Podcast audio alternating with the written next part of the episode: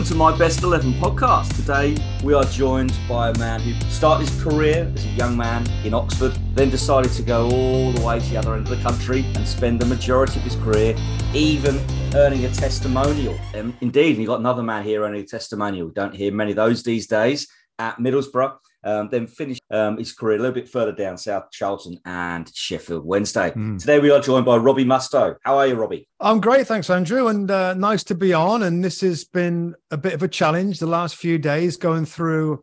I mean, so many really great players I played with, but trying picking a best eleven has not been easy. But I'll tell you what, I'll, I'll give you a headline, Marv, straight away. I'll give you I'll give you a head headline straight away that uh, the, and I, I put this little caveat and a little asterisk. At the peak of their powers, right? This team, at the peak of their powers, this team would win the current Premier League. There you go. Ooh, wow. go on. There's a there's a there's a statement there. Wow. Can you, I can I, I can see Pep jumping up and down about Gerrard slipping right now. Love that, Robbie. Love that. Yeah, there you go. Yeah. Awesome. Did you two ever play against each other? You two? Well, I was I'm trying sure. to do some research. We must. I mean, must have done when because you because we're the same age, aren't we, Robbie? You was born in '68, correct? Yep. And yep. so, I mean, I think through Tumble, obviously we got we yeah. were connected with John Dreyer, who yeah. Robbie started his career at Oxford, and um, yeah. and then. I'm looking, I'm thinking through the old Rothmans. I still have a few Rothmans. I'm looking because when we do the podcast, I go through like looking at people's career yeah. and stuff. And yeah. Actually, I mean, it's quite good because you can see the actual games they played and who against and when they scored. I couldn't see any games when you was at Oxford, really? myself and you. Yeah. What about, what about Middlesbrough? Middlesbrough and stuff. I mean, Middlesbrough, Middlesbrough must have about but we must have because the, Roth, the Rothmans is quite old, and then I only got a three, like three or four copies still, yeah. and so I didn't yeah. see any um, beyond the '89 season because he was at Oxford until until '90, wasn't it? '90, then went to Middlesbrough. Yeah, 12 years yeah. at Middlesbrough. Yeah. So uh, yeah, I'm Middlesbrough sure. definitely we played it. I think we played it uh, a few times against each other. Excellent. So you made that statement, Robbie, which which makes me think that you're picking this team based upon head rather than heart, or because I mean, 12 years at a club is a hell of a long time. Like I mentioned in the intro. You've had your hmm. testimonial against um, Dortmund. Is that right? Yeah, yeah, yeah. How was yeah. that, by the way? Oh, do you know what? I mean, it, it, was brilliant in so many ways. I mean, we got, we thought we were going to get Glasgow Rangers um, to come to the Riverside, which would have been huge. We we'd been there, I think, uh, like a few months before for testimonial, and they said the next person you have for testimonial, we'll bring all our army down there and that, and it was my testimonial. And um, thing is, the Middlesbrough fans could remember a testimonial where Celtic brought all their fans down. I think it was Tony Mowbray's, and there was a lot of trouble. And the, basically, the Middlesbrough police said, "No, we're not doing it. You're not having you're not having Glasgow Rangers." So we had to kind of scramble around a little bit. And we were a Premier League team at the time, so it's not a point getting like you know the big Premier League side. So we yeah we got Dortmund. Um, I had to pay them so I had to pay them so much money, and my committee we had to pay them so much money to come over with all their travel and hotels and appearance fees and all that you know, we didn't make a ton of money out of it, but that's okay. It was a great opposition. It was a great game. We had a, I think 16, 18,000 people yeah. there. And to, you know, I still, hey, do you know what? It's funny. Look on my, on my desk, I've got here, right? And that's a, this is a great start as well. Hope this, hope you can see it okay. That's just floated yeah. my way which is which is me coming out in my testimonial with my two little boys. Uh, Lewis, when I, he wouldn't let wouldn't let me let him go, but that that was it. That was the testimonial in uh, in 2000, 10 years at Middlesbrough. Yeah. So and that's and by the way, I haven't got that ready for this. I it just ran. No, no, that's that's great. That's great. That's awesome. Oh, I so love no, it. It was great. It was great. And the fans were great to me. I think I think me and Middlesbrough were good for each other for a long period of time. Um, and I have nothing, and I'm sure Marv's the same. I have nothing but great memories of my career. I have no regrets. I played nearly 600 games. My body's beat up, but that's okay. I, am so thankful that I haven't got, you know, I'm sure we, we all know the Marv, where people, oh, you know what, I could have done right. this, and it was this injury, and I, you know, I did this, and I drank too much. Or, you know, I, I'm so pleased I got none of that. I, I, I had a, a good, I gave as good as I could, and you know, I don't think I could do much more in my career. So, um, no, brilliant. Testimony was amazing. Excellent, excellent. So, we're going to go through your best eleven players you've um, mm. ever set foot on a pitch with, um, and if you're listening on the uh, walking the dog, on the tube, wherever you are, mm. um, try and guess as Robbie gives us a few clues. We'll start off though with formation. What have you gone for, Robbie, for your best eleven, and why? so difficult, so difficult. And my massive statement about being champions, it kind of get it kind of gets better as we go ahead of the team, right? But anyway, I'll go with a I'll go with a four three three. Um, let's do with that. And, and let me just start off with another little caveat. That during my time at Middlesbrough, we had so many star players come in. I'm not saying that that that they were brilliant in my time with them, at, at, say at Middlesbrough, but my goodness, in their pomp, their best, they're amazing. So when you say the best players you play with, it, it's the bigger picture the best players like in their careers and what they did and when they're at their best instead of players that Middlesbrough fans might listen to this and say, well, he wasn't very good for the Boro. You know, he, he wasn't very good. But the this is just in my experience working with them, training with them, playing with them, and knowing their overall career, these are some flipping fantastic players. Okay. Yeah. Excellent. Sorry, Andrew. So, Sorry, man. No, no, no, no. It's, it's great. It's, it's about you. Yeah. so um We'll start off with, interestingly, um, the goalie. So I wonder how this is going to go. Talk about big names. Over well, to you. Yeah. Do you want me to give you a little teaser? Yeah, give um, us a couple of clues. Yeah, yeah give us yeah, a, a couple teaser, of clues for each one. All right. How about this for a start off as well, then, by the way? Um, in the squad for back to back champions in the Premier League,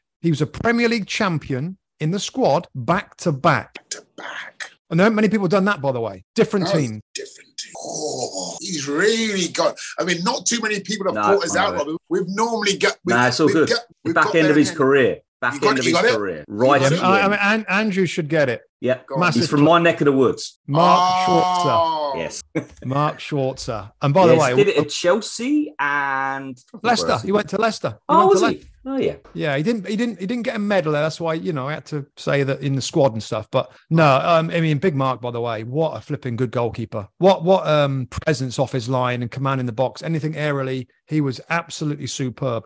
Another little story I'll tell you about Mark Schwarzer. I mean, I got stories on everybody. By the way, I'm not sure how long we got for podcast, but anyway, as long as you, as long as you've got. Robbie. Honestly, know, when he first came to the club, Mark Schwarzer, and, and, I hope he doesn't mind me saying this. And by the way, he's still a friend now, and I still keep in touch with him. Uh, he, he was terrible kicking the ball off the ground. He couldn't he couldn't kick it. He couldn't kick the ball off the ground like for goal kicks and stuff. He couldn't reach the halfway line, and he he he kind of scooped it a little bit. And uh, it's, it's, everything else in his game was was superb. Um, we had Paul Barron, the goalkeeping coach, come to Middlesbrough, and basically I, I watched it in front of me unfold over weeks and months. He got coached to strike the ball better strike the ball better with his laces, with that little body shape, that little body angle when you go up and strike the ball. And he ended up being a, like everybody else, superb strike of the ball. But just when he first came, my goodness, I don't know, is with you Aussies, Andrew? Maybe he couldn't he couldn't kick the ball. he couldn't kick the ball very well. Well, when you're discuss- when you're talking about that, I was trying to work out whether or not it's because of the type that obviously over here the big games are Australian rules and yeah. um, rugby league. They're the big sports over yeah. here kicking the ball. Yeah. But I don't know, and that's off a tee and rugby rugby league's off a tee and, and AFL's the egg shape. So I don't know. Yeah. That's a really interesting yeah. one because but he got good. He got very good very quickly. So fair play to him.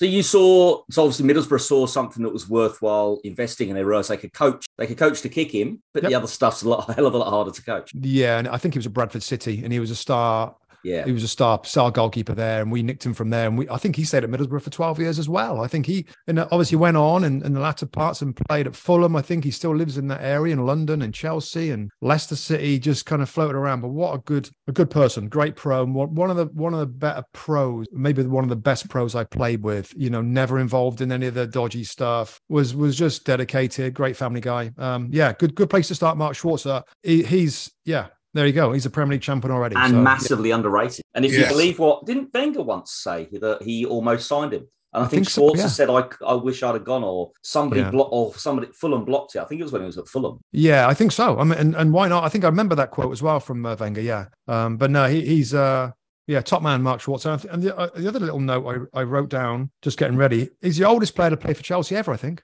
at 41. 40, wow. So it, was going strong. He was and going yeah, strong. Yes. Yeah. Yeah. Awesome. Yeah. So we've got goalie.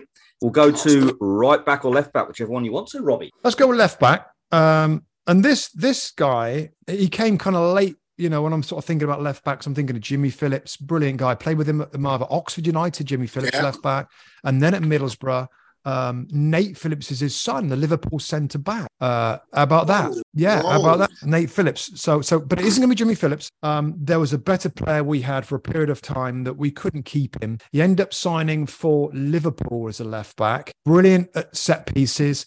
German, German international. Marvin. It's it, and, and the, yeah, I ain't got many more clues for you, so we, we haven't got. A, but he, he was. Yeah, a, Andrew, Andrew's bang on. Andrew's bang on. I mean, half five in the morning, I'm on the money. I know you are. You are. Oh, you think you got it? I didn't. Did oh, you? I reckon, I reckon it's Christian Ziege. Yeah, you got it right, mate. You got yeah. it right. Yeah, you're on fire. Yeah, Ziege. He, he again, talented, yeah. talented player, left back. Did you play him at left back or left mid? Because I know for Liverpool we played both, didn't he? I think it was left back for us, Mark uh, Andrew. Sorry, yeah, he was left back for us, and it was pretty apparent that he was real quality. Yeah. And Liverpool, you know, we couldn't stop him going to Liverpool. I remember the first day he came on the training ground. I remember him standing to the sideline with his agent. Um, and we are excited to get Christian Ziege. I mean, again, we had good left backs at the club. Frank Queudrue was there, maybe after actually Ziege, just thinking about left backs I played with. But Jimmy Phillips was a good one.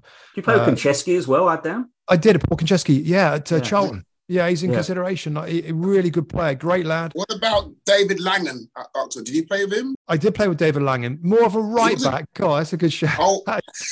yeah, good shout. What a flipping ledge. I mean, just a ledge, a, a tremendous guy. And, and I, with David Langan, it's one of them where he was one of my heroes, if you like, as a kid watching Oxford United, you know, uh, uh, you know, through teenage years and stuff. And then I ended up being a teammate and playing with him. I think I played with him, didn't I? Did he? Move on right at the end Though I mean, he I was eight... played. I, I, think you yeah. played with him. I think I had him. I had him down. I mean, when I was looking, we do our research ah. himself. He was yeah. the, he was he was on the list, but I wasn't sure if he was right or left back. So I mean, yeah, yeah. I, I, Bob the left back for them was Bobby McDonald. Bobby McDonald. That's remember? right. yes, City. yeah. He was at Coventry, wasn't he? For well, was he? Bobby McDonald. Yeah, I, I, don't know, but he he gave me the biggest bollock in, in my in my nearly twenty year career as a young pro in the first team. I was playing left midfield instead in, in front of Bobby McDonald, and I didn't track my fullback at one point and caught you on the outside of the, of the pitch at the Manor Ground. I remember he absolutely tore shreds off me right in front of the fans there. And it's one of them things where you remember stuff like that, don't you? You you remember the harsh lessons that you got, and and people ask me what, what are some of those? Well, that from Bobby McDonald. I was like 18. Give me a break, right. Bob. goodness sake, like he, he, absolutely hammered me. I mean, I, have ended up.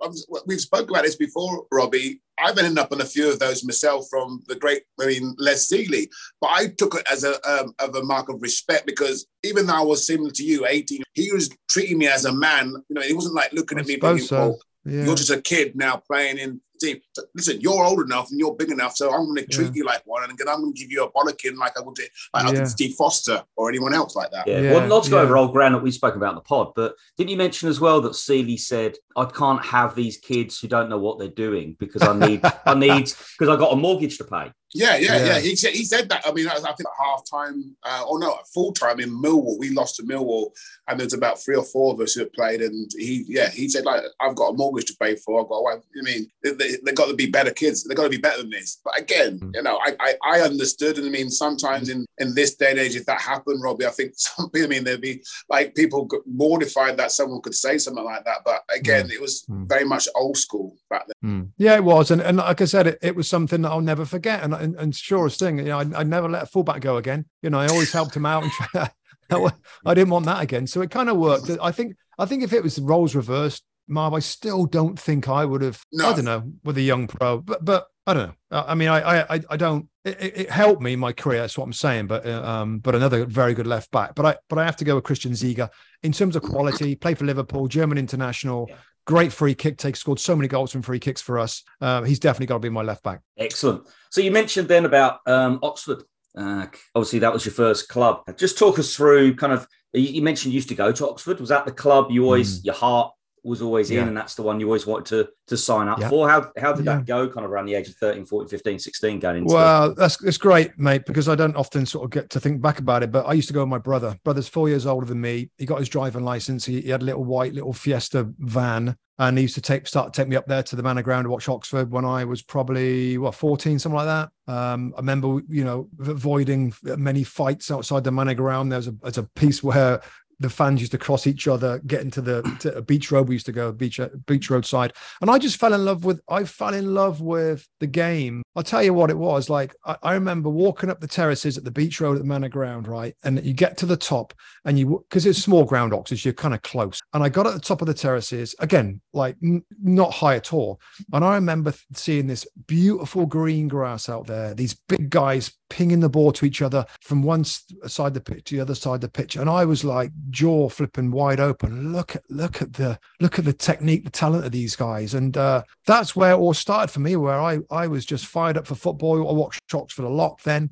I watched them. went to the final when they won the uh, the Milk Cup, as it was. Then they beat QPR in the final, the Milk Cup. Uh, and it's funny because I was I was actually at college, so I, I was a little different. I went to normal high school, finished at 16, and I went to college for two years. Did a did a economics um, A level and a computer science diploma whilst playing for Oxford United. So I got spotted by them, started playing in the youth team, and then before before you know it, I'm sure Marv, it happens kind of quickly. I'm playing in the reserves and all of a sudden they want to sign me on a professional contract. So I finished college and signed a pro contract. So from watching them with my brother to watching them go on great runs. And by the way, when I when I signed for Oxford United in '86, they were a first division team. You know, my yeah. my full my full debut, my full debut for my first start, Manor Ground against Liverpool, who are the champions, uh, English champions. And I've got a I haven't got it here, funny enough, but my prized possession is a photograph of me dribbling past Kenny Dalglish on my full full debut. I mean, how does that happen? So it, yeah, Oxford United was a was brilliant, brilliant. Loved it. I'm still flipping devastated that the Manor Ground's gone. The man, the Manor Ground was what a little piece of heaven it was, and uh, sadly, modern days land values and all that, uh, it's not there anymore. But no, my best memories. And when I when people ask me because I'm doing the NBC stuff, and people ask me a lot, well, who who do you support? Who's your team? And I said, I ain't got one in the Premier League. I haven't, I ain't got one. Yeah. If, if if you ask me, you know, years and years and years ago, when I was like ten, it's just uh, then I I, I used to watch enjoy Liverpool because they had like um before Dalglish, Kevin Keegan, Steve Heighway, um, Emlyn Hughes, Phil Thompson, Ray Clemence. You know, but I mean,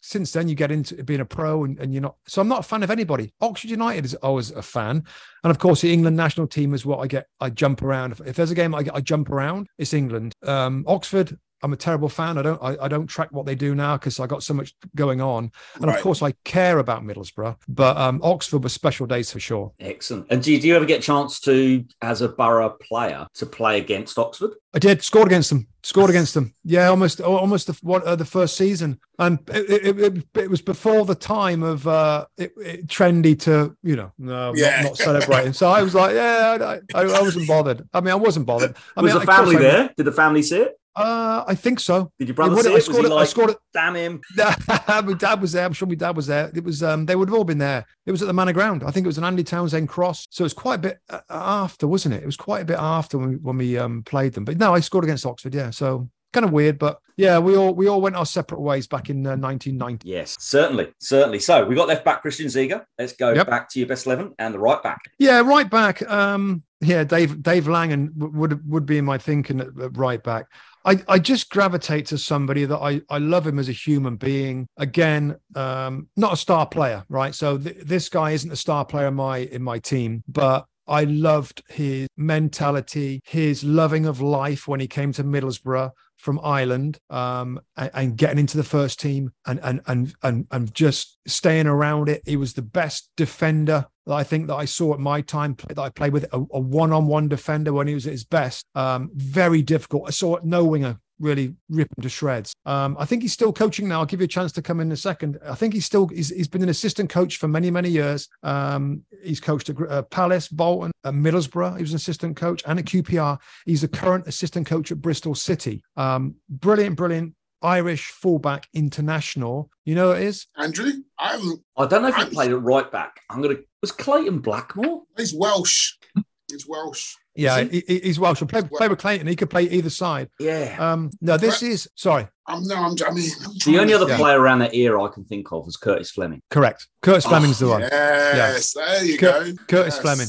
Just, just. I'm again not a star player, a bit like me, I guess, in the team. You know, we're never going to be the headline grabbers with all the, you know, they're flipping amazing tricks and skills and back heels and everything else. But a blimming good fullback. And and and when I think back at right back, I just that there hasn't been anybody that I could say is better than Curtis Fleming. Colin mm. Cooper played there a little bit. Um, oh gosh, Gary Parkinson, God bless him now. He's struggling with a with um, right. a really yeah horrible You've disease got, that he's got. I've got so many names. I mean, I mean, like you said, I mean, that's why I think I'm struggling a lot because the amount of players. I think oh. when you did your research, I mean, I had Viv Anderson, yeah. um, Neil Cox. I mean, yeah, Coxie was good. Yeah, Coxie was really so, good actually. There's so many to choose from. So I was I was yeah. a little bit stumped there.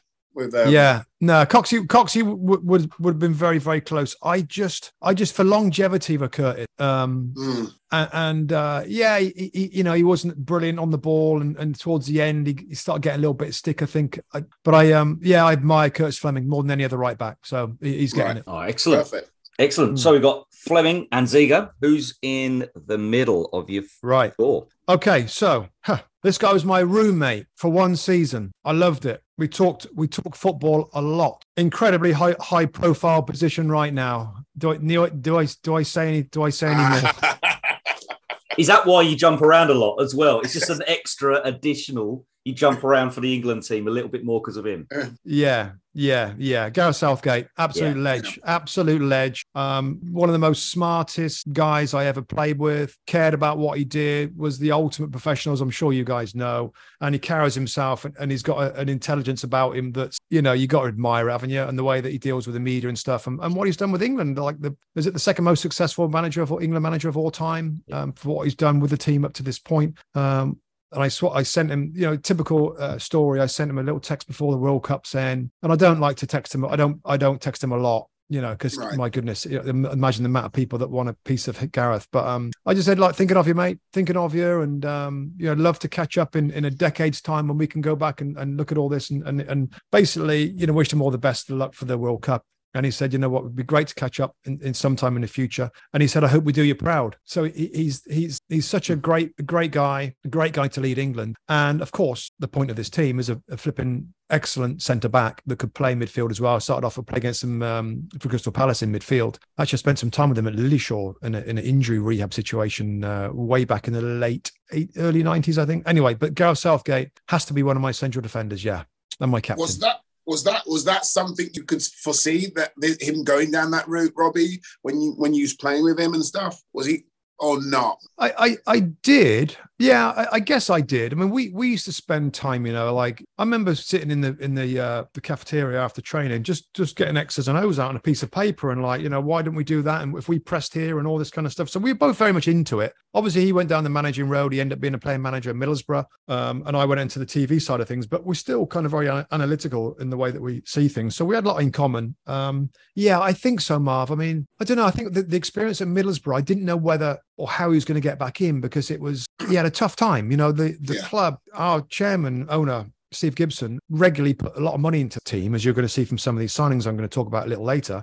Um, but at that period under Gareth, there was no money coming in, and and and you know the rumors were that his company, the owner's company, wasn't doing so well, so less money gets funneled into the to the football club, and Gareth had to deal with very little. It's hard to keep the team up, and then after that, you just don't know whether he's going to get involved again. But of course, England, youth teams and stuff, and um, a, a, an appointment that was kind of out of the ordinary. He's not as though he'd done a brilliant things in the Premier League to get that England job. He he went right. down a different path, um, but what a great appointment it's been, and, and what a way to re, reunite the team, Marvin, to get the get them connected with the England fans again, yeah. England fans to be loving the team again and wanting to support the team the way that they come across and, the, and everything. So, no, uh, the smarts that he's got, he should always be in football, whether it's a yeah. coach, manager, director of football. We we need him in the game because he's super smart, respectful, intelligent, and um, yeah, he gets things done. He cares about it, you know, talented, and, and he cares about what he does. That's that's a good start, isn't it? Yeah. I think from from the outside, as a as an England fan, and obviously being able to play the game professionally,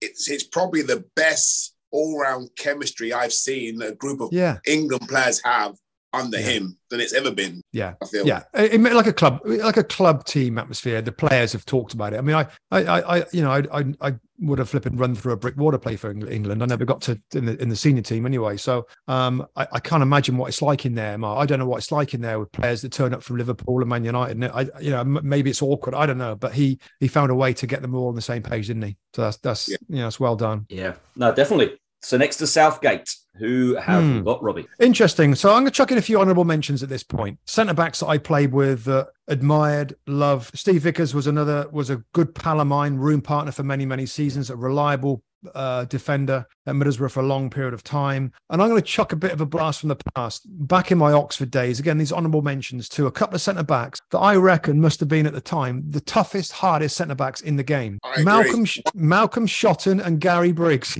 Which one? I mean, I'm, I'm Briggsy. One of them had muscles growing out of his like in his Briggs. Well, they both did. They, but Briggsy yeah. probably. But they but they they both did. I used to I used to take bloody Gary Briggs to training as a as an 18 year old. I had a beat up little Fiat Panda that could hardly make it to the training ground because I had no money.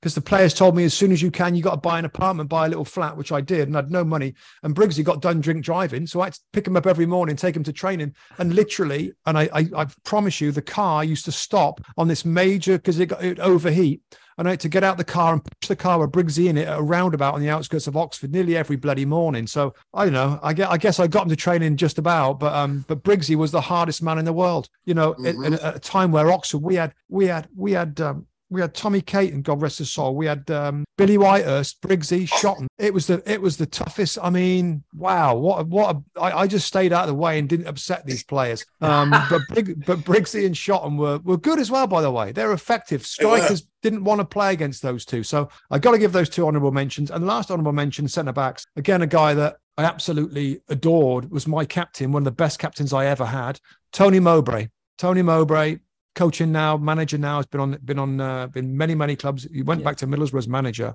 He was a old school head everything, not super technical, but what a good natural defender Mogger was, Tony Mowbray. So he honourable mention. But anyway, I've got to get to who I've picked, and it, this guy's a character as well, personality. Um, Blimmin' uh, what what can I hit you with as a, as a teaser? Uh, he's been a Premier League manager since. Um, maybe uh, was a very, very strong reason why Leicester won the Premier League because he was manager there just before it happened. Oh, okay. Yeah. He's um Curtis working with him right now. Is Correct, Bristol? Bristol? City. Yeah. Yeah. Bristol City, I think, is Nigel Pearson. Yes. Nigel Pearson, um, quirky guy. And we covered him for NBC um, as Premier League manager. God blimey. He's I mean, he he used to give us some real crazy press conferences. And I and I think he he had a bit of a difficult time in his own personal life a little bit. Um, but again, what a player. Nigel Pearson. I mean, again, I played with a lot of good centre backs, and Nigel Pearson, for a guy that's not like he was not, he's not six two or six three or a big, big, big guy. He used to win everything, win yeah. everything in the air. Um, massive, massive heart. W- was such a reliable, de- um, dependable defender for us. Big, uh, tremendous captain for us as well. I've, I've, I've literally laughed, cried, and bled with that guy. You know, all of them, all, all of them with Nigel Pearson through some great times, some final losses, some promotions, some relegations. Big Nigel is just, I don't know, just a brilliant leader person, and of course a great centre back as well for our club. Um, so yeah, he he gets this this slot alongside Gareth Southgate as my two centre backs. That's decent. That's a really, and it, I'd I'd be really intrigued because perception from the outside is that Southgate and Pearson, even though they're both in management, are almost I'm gonna say chalkins, but do you know what I mean when I say that in they, terms they of are. They would in be. terms of thinking man rather than the get stuck yeah. in. Um, yeah. Would that work well, do you reckon, together? Is that what you wanted? Was that a plan? Yeah. Yeah, well, yeah, a little bit. I mean, Nigel wins every ball. Not that there's a lot of balls now that, that come airily from from goalkeepers, everything else. The game's kind of changed now. It's kind of rare, isn't it? We, it was like, wow, he just yeah. a long ball out of his hands or something. We don't see it anymore. But Nigel's brilliant at that. And of course, Gareth would would clean anything up. Gareth would come out with the ball, could ping it. I mean, Gareth could hit it with both feet. He's one of them lucky players. He can he can switch it with his left to the right back. He can do the same thing on the other side. Um, very two footed. But I think as a combination, Nigel Pearson and uh, Gareth Southgate, yeah, uh, you got Curtis Fleming's defense. We, we ain't conceding many goals. You got quality Ziege on the left hand side with Gareth coming out with the ball. Um, things get a little get, get a little more interesting when we go into midfield and, and the attack. but uh, yeah, I think the big big Schwartz and, and that back four is it's not bad. Not bad. Oh, excellent, excellent. Um, I'm just going to before we go for a quick break, I'm just going to yep. ask you about um, what I'd imagine most Middlesbrough fans, obviously being a Luton fan, I can't put myself in that situation. Middlesbrough fans would say the best season of the ninth um, for yourselves, the double final. Um, and I know the second one um, didn't end that well for you personally, as well as obviously as a team. Um, yep. What was that like? I mean, to have both. And did you go into the second one having learned a lot from the first one? Andrew, how long we got? I mean, it's a separate podcast, isn't it? It's it's literally a separate podcast. That season, 1997, wasn't it? Is is just like it's. I remember when we were in it, we're thinking this is this is incredible. This like for us fighting, we we signed all these fancy players, and some of them made my team. Um, we we were brilliant in cup competitions. We were terrible in the league, and we had the whole thing with the three points deducted. We didn't send a team to Blackburn Rovers when we we could have sent a team, but our our chief exec and the club said, you know what, we can't field a team. We're gonna, we're okay not not showing up. Anyway, we weren't okay. They three points we've got deducted later in the season in the relegation area. We were assured that we're going to get them back. We had to hire this big QC to win the three points back on appeal. That was lost. And we ended up going down by two, right? And we had three points deducted. So I won't accept that on my record as a relegation because on the field of play, we did enough to stay up. A decision that was out of our hands. We got d- deducted three points. We went down by two. Um, what an um, uh, incredible. We got relegated Leeds United, Elland Road. I remember it now. I remember sitting on the pitch. I remember looking over at Gino, uh, uh, hands and head in his hands, crying. Um, so that's probably the worst. That was probably the worst day in my career. Leeds United relegated from that 97 season. And by the way, going into that game, guys, we played like Saturday, Tuesday, Thursday, Sunday, Wednesday, Saturday, because we had so many games to make up. Yeah. Because we got you're in the cup, cup finals. Yeah. yeah, yeah, we're in the cup and we had replays.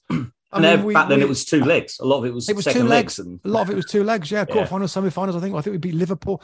I mean, it was incredible season, and to play in a, in a League Cup final, I'm not sure what Amar feels about it, but for me, it was my it was a dream, an absolute dream. And and also on the back of for us was Middlesbrough. We want to make history for the club. They'd never won a major competition. And the League Cup final was probably the most powerful moment just um, because it's the first time you walk out old Wembley now from the edge of the pit. You know that that it's just amazing um, with the fans. You know your family up to the right hand side, and it was a hard fought game. We were one 0 up with about two minutes left, and Emile Heskey, I think it was bundled the ball over the line um, to send it to replay. We lost the replay, um, but that was to play in a cup final, Wembley Cup final was, was it, was incredible. Um, and maybe I, I, don't know whether that helped the second one. Andrew, you talk about the FA Cup final, which which probably is the dream. I mean, that's what I did dream yeah. with my brother and my father we used to watch the full game FA Cup final as a kid and go out half time in the in the front yard and knock a ball around. To walk out in that was was probably the most special moment. But the game is is goes down as my best and maybe my worst day as well because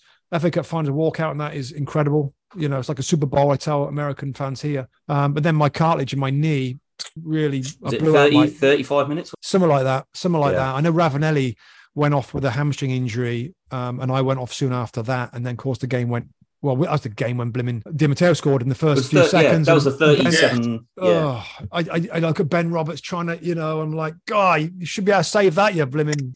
But uh, anyway, so yeah, so so the, the injury was a nightmare. The game was a nightmare. The, the evening flipping function, which all clubs organise a function in case you win it. I remember sat there in pain all night with my flipping knee killing me. Um, also, they still do the function even if you lose. Yeah, yeah, it's yeah. not a great. Well, it's not a great function, but they've they've they, in the hotel. They've got a ballroom. There's a band. Every, everybody's there. The players are there. The wives are there. The families there. It's FA Cup final. I mean, it's, it's yeah. the biggest. You know, so it, everybody was there.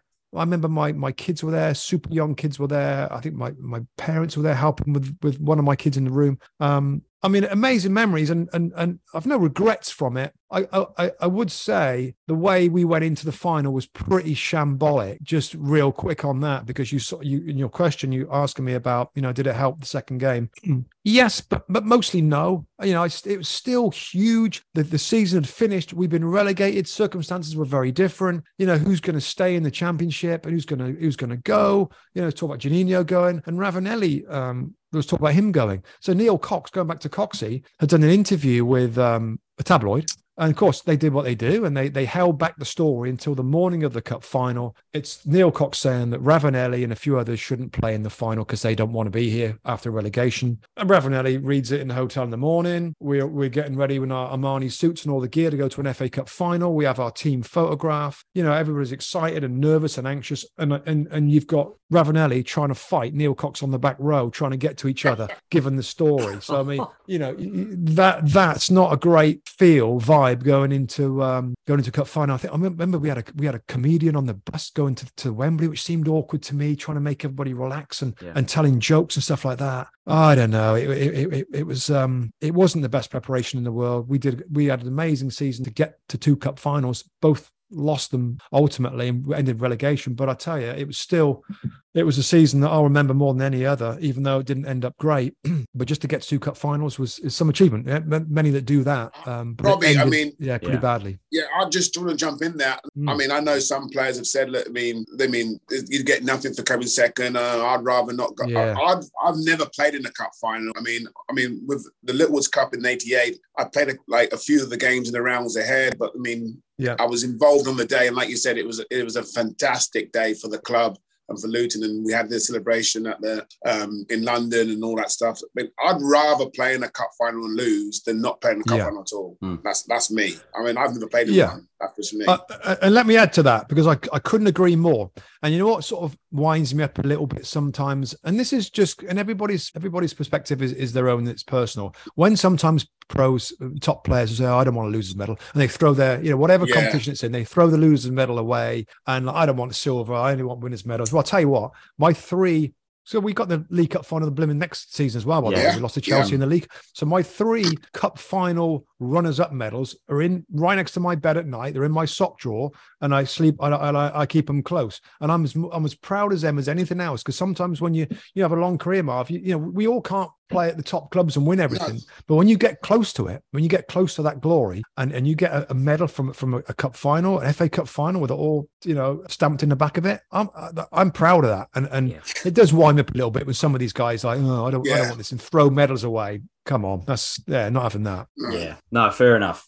Oh, Thanks for that. As and to kind of quickly ask, Ravanelli, you mentioned just then. Do you think, and you don't have to answer this, you don't want to. Do you think he was actually injured, or do you think after the whole Coxie thing, thinking he was going to get relegated, coming no. off. In your no, opinion? He, yeah, my opinion was my my well, I, I, I almost as fact he he was definitely injured. The the interesting thing is he probably shouldn't have played Andrew. Right, he probably okay. shouldn't have played. So he was, he was carrying so going in. Yeah, he yeah. was he was carrying it, and there was a thought: should he play?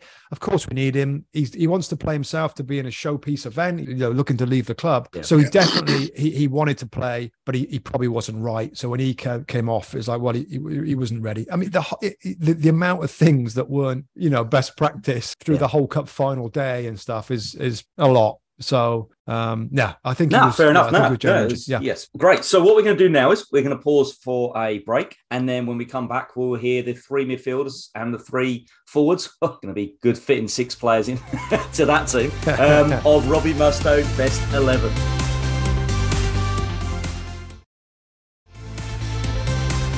Welcome back to the second part of Robbie Mustoe's My Best 11. So far, we have Mark Schwarzer, Curtis Fleming, Christian Ziege, Gareth Southgate, and Nigel Pearson. Before we go into the midfield, I'm going to hand over to Marv for Marv's 60 seconds. Okay, Robbie. Golden goal or penalty shootout? Penalty shootout. Pele or Maradona? Pele. Best ground played at? Anfield. Favorite other sport? Golf. VAR or no VAR? No VAR. Fish and chips, pie and chips, or pasta? uh, fish and chips.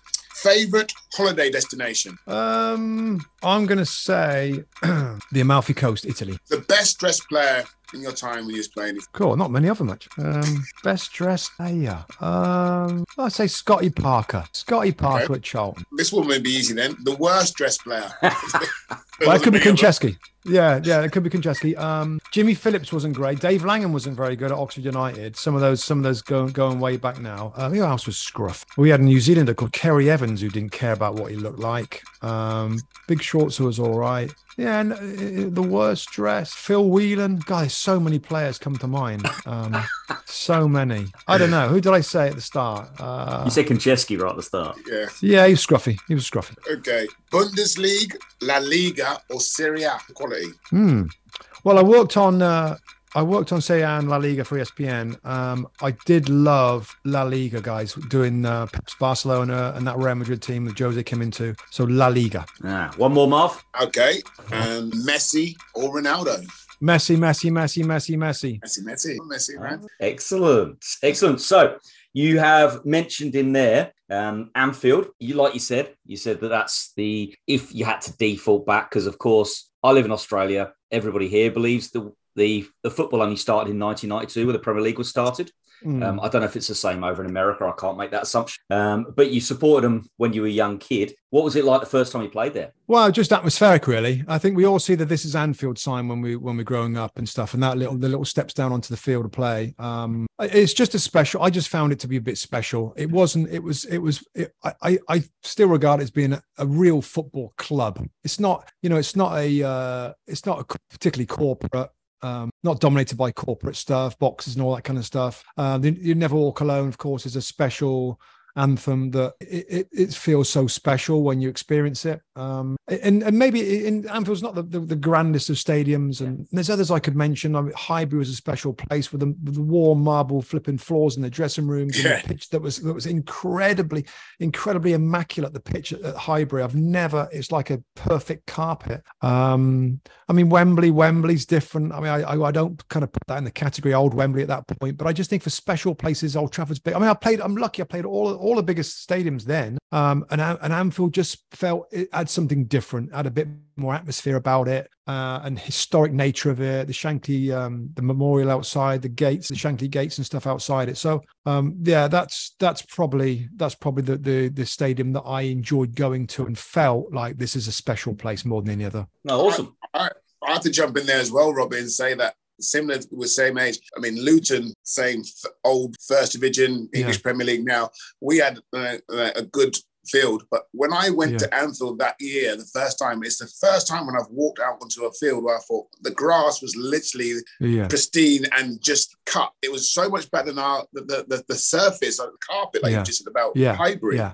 That is the first thing. I mean, apart from anything else, the, the the crowd never walk alone, but the the surface, what we played on, mm. I was like, yeah, wow. And, and your touch, you, and it affected your touch. So if your touch wasn't spot on, it's going to roll away. It's like a putting yeah. green. So it's quick. So you, you, if your touch isn't right, it gets away from you. Flipping out, you, you are going to lose the ball. So it, it made you. I mean, it's great. It helped you with there's no bubbles and stuff. But but when yeah. you, when the ball's you know around your feet, it, it rolls because it's so yeah. it's so firm and so the grass is so short. So nah, no, it's uh, amazing. All right, excellent, excellent. Um, so we're going to get to midfield. Where do you want to start? How are you going to? Oh, I don't know. How are you playing these three? Are you just playing them all up front? Uh, I got actually this. These three is a, is a pretty flipping good blend. I'm going to go with here, okay. right? It's a pretty good blend, really. Uh, in terms of midfield players, these three have got everything everything. Honorable mention, honorable mention first off, by the way. And again, I'm going to hit you with somebody that's not a big name, but I absolutely loved and adored playing with them. When we got promoted as Brian Robson, our manager, it was me and Jamie Pollock in midfield. Jamie Pollock and me were the, were the two young kind of guns in midfield that, that we had a really good first season, and, and Brian Robson gave us the support to carry on.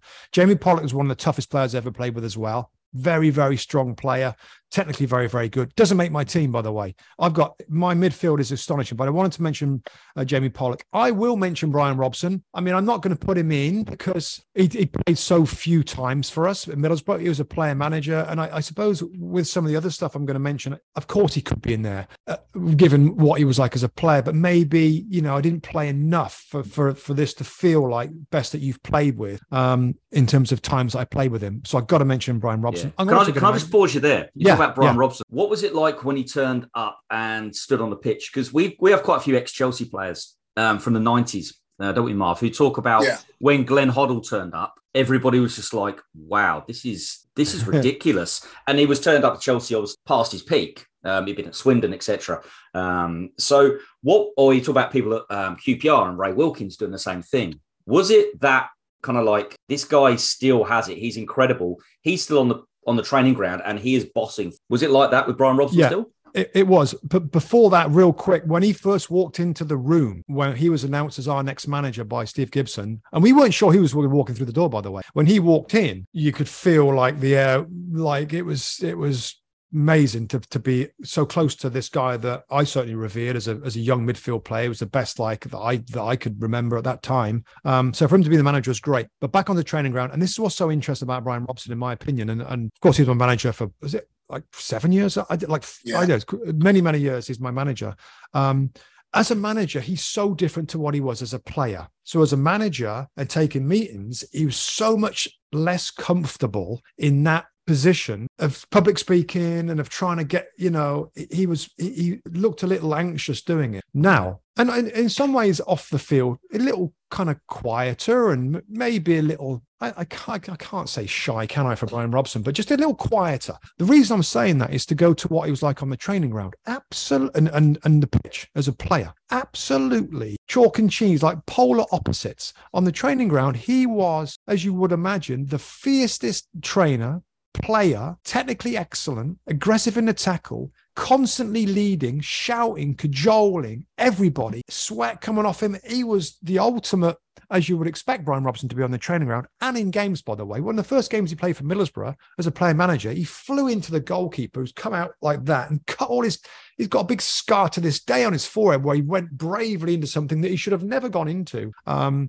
so that that that was the thing. Like I can't sit here and say that Brian Robson was this was this you know amazing coach and and um, but he was an inspirational figure because of who he was and how he conducted himself when he trained the, in the early years. And then, of course, when he played in the early years as well. And, and I learned more from Brian Robson by being around him on the training ground, by playing with him in the small sided games and, and training. And a couple of times I'm sure we played together on a match day. I learned more in that in that period than I ever did in my career, I think, just in terms of what it takes to be a top player and and through this team, there's there's players that were top players that I'm gonna we're gonna get to. Um, Gareth Southgate's one example, Christian Ziege a little bit as well, where I can see, and my first midfield player, which I'm going to in a second, I absolutely saw this why they've been massive clubs and why they've played internationals and I haven't, and I could see the difference, and it's pretty cool to see it and witness it. So Brian Robson was the first of those. It's like, uh, that's yeah, uh, that's a different level. Um, so the way he trained was like mind blowingly powerful. Oh, excellent, excellent. Sorry to interrupt you. You're going through your honourable no, mentions. No. I just wanted to. I was wondering just how what he's like. Yeah, yeah. Only other one. One other honourable mention. Um, great guy, Andy Townsend. We had Andy Townsend, Irish international captain. Uh, was a brilliant midfield player, box to box, scored goals. Tremendous pro, lovely person. Andy Townsend um, doesn't get in my team in midfield. So anyway, so let's get to it. Three guys in midfield that, in terms of blend, is beautiful. First player, and I'll give you a few clues. One of those players, I'm not sure there's been that many, that played for both Manchester United and Liverpool. Yeah, I, I thought I, I, got three players in my mind, and I, uh, he's he's one. He was one of them. Uh, one of the three. Go, Marvin. Um, Paulins. Ince. Paul Ince. Yep. Yeah, Paul Ince. Now if I'm being brutally honest again, first off, love Incy, love loved him. First coming to the club, and we give him a little bit of stick about, you know, you know, you're not the governor here, you know, because it's all he was the governor, wasn't he? And we all had to call him the governor in previous clubs. We, so we, we had a bit of a joke with him at that, and he he was a brilliant guy, Paul Ince. You know, what a, what a you know, it, there's a bit of a front to him. He's got this this kind of large personality and and a, and a bravado that I didn't mind it. Some people got a bit wound up with it. Maybe I don't know. I, I I just thought when you got talking to him, and I did a lot on the bus, talking everything football. Very smart guy, very smart guy. Um, but mo- more importantly, on the training ground again, and in some of our matches, he probably wasn't at his best in his career. This goes back to my first statement about at their pomp. This team's yeah. pretty amazing because um, he's kind of a little bit older. That's why some of these came to, to Middlesbrough Football Club.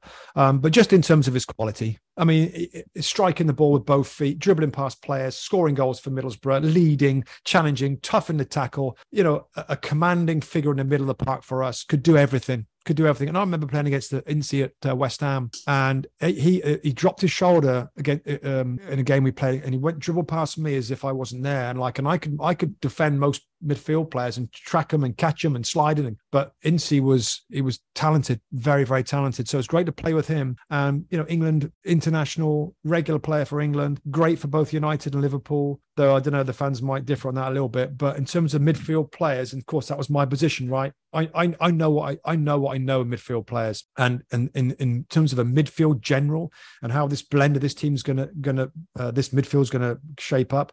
Incy is a is an integrated part, and I think think we'd always, given what he was like as a player throughout his career, he's always going to be in my midfield. So Incy's my my first guy, my I guess my holding player in this three. Yes, and he loved a bit of Italian um, back then as well. So obviously he played for Inter. He was Inter, Inter for a yeah, little while as well. Yeah.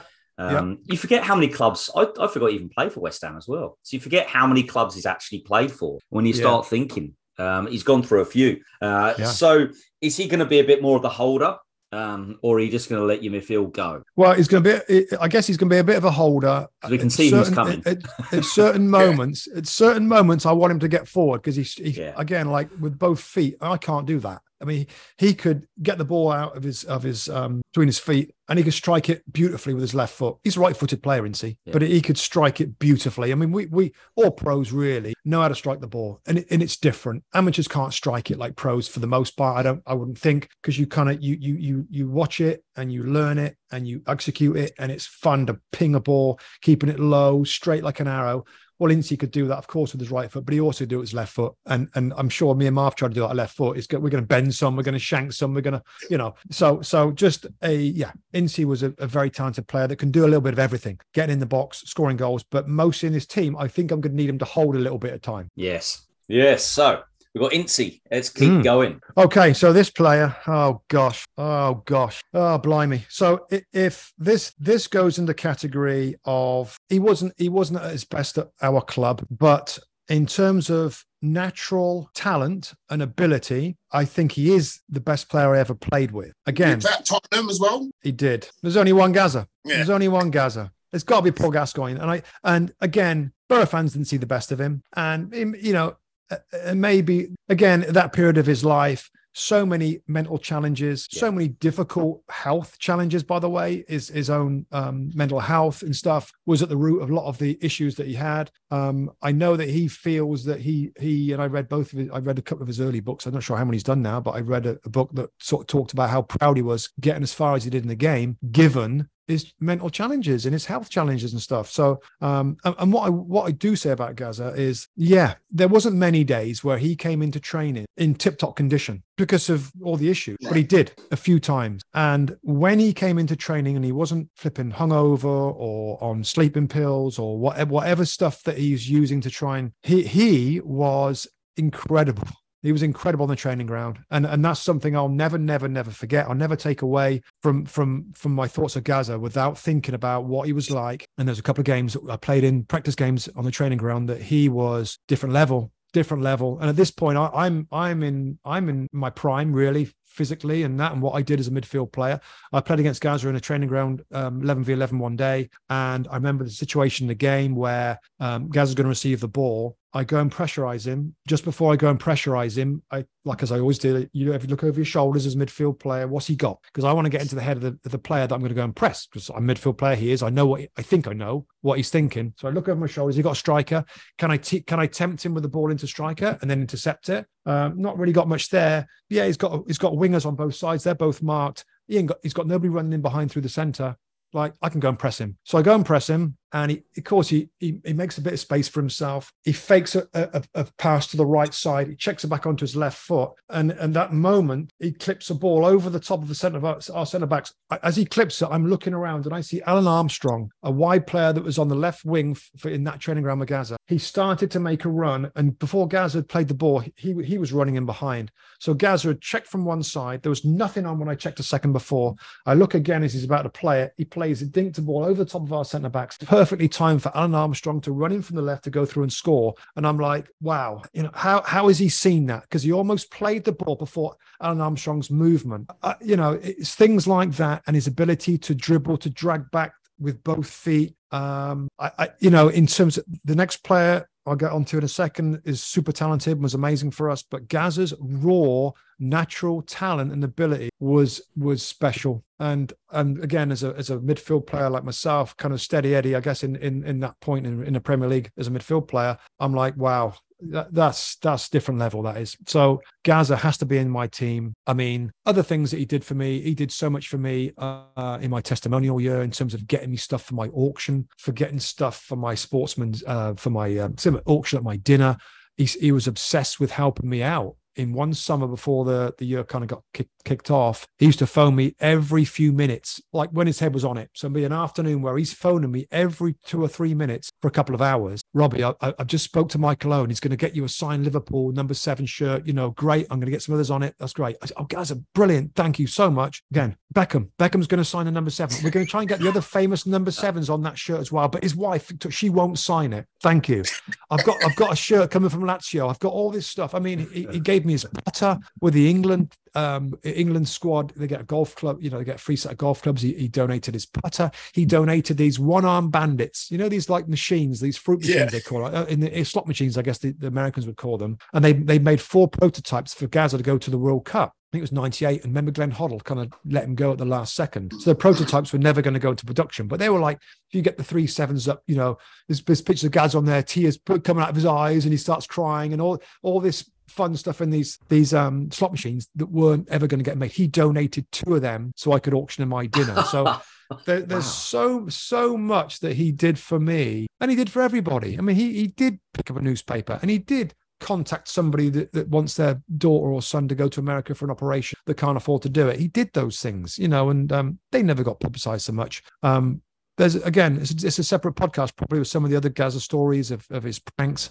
Um, just one quick one because it affected me directly is that his first day of training at the uh, Rockliffe, his very first day of training. Of course, we all, you know, we train, we finish up and all that, and he's changing next to me in the in the dressing room. Um, and I'm I stayed on to do, a little bits in the gym or something, and, I, am late, so I finish my shower. I'm late. Everybody else is gone. I, I get, get got my clothes on, put my socks on, and I um I go to I go to put my my shoes on and I I literally leap out of my shoes. He'd filled the bottom of my shoes with drawing. I mean, this is the first this, this is the first day of training. Like you know, like talk about ease yourself in. So he's like he filled the you know his drawing pins go on the bottom of my toes. I put my feet into my my shoes. You know, it, it, it, he came, he thought of pranks and jokes that you would never you would never think of. You would never ever think of. Um, what what a, what a, what a bloke, what a bloke, and, and what a help. But but most importantly, and I'm sure he, would rather me talk about how great he player. And I think again, maybe Boro didn't see it too many times, um, but I saw it, I've seen it before in his past. Some of the, the, cup run at Spurs and, and at Newcastle. I think I played against him in his early days at Newcastle when I was Oxford United in the mid 80s. And he was the, the, hot thing coming through and he looked brilliant then. But Gaz has got to get in my team. He just has. And I know he wasn't amazing for us, but what a bloke, what a player. Uh, Gazza in my midfield alongside Paul Ince. Oh, wowzers. so let's keep going past Gazza if right. you can. All right. So, so who will link beautifully with these two midfield players, uh, Paul Ince and uh, Paul Gascoigne, is the is uh, is the Brazilian. Do I need the to say anything? Brazilian. Uh, the little Brazilian, yeah. the little fella, Juninho. Um, yeah. Now, now he is the best player that I played with at Middlesbrough that, that did it for the club. You know, some of the other players, for different reasons, you know, they weren't amazing for a long period of time at Middlesbrough Football Club. Juninho was great was great, great, great. And and just from day one, from coming into the club and and fully committing to it, fully committing to it. His family came over. He had the biggest heart in the world for a little guy. He was such a skinny little dude, but wonderful person, big personality, and an amazing player, an amazing player. And we all were like jaws on the ground when we did our first session where we were dribbling through cones. I mean, he's like so quick through these cones. Um, it was pretty amazing, his skill and ability. And he was brilliant for us. He was brilliant for us.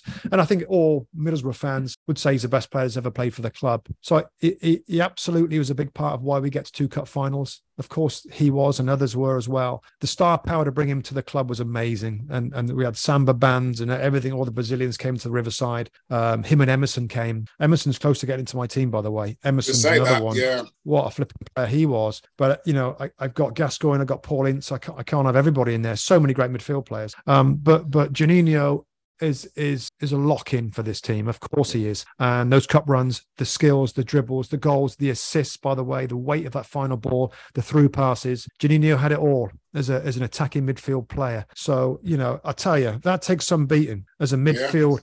that I played with that in their pomp would take some stopping. So you know, I, I, think that's a pretty well blended, talented midfield three. 100%. 100%.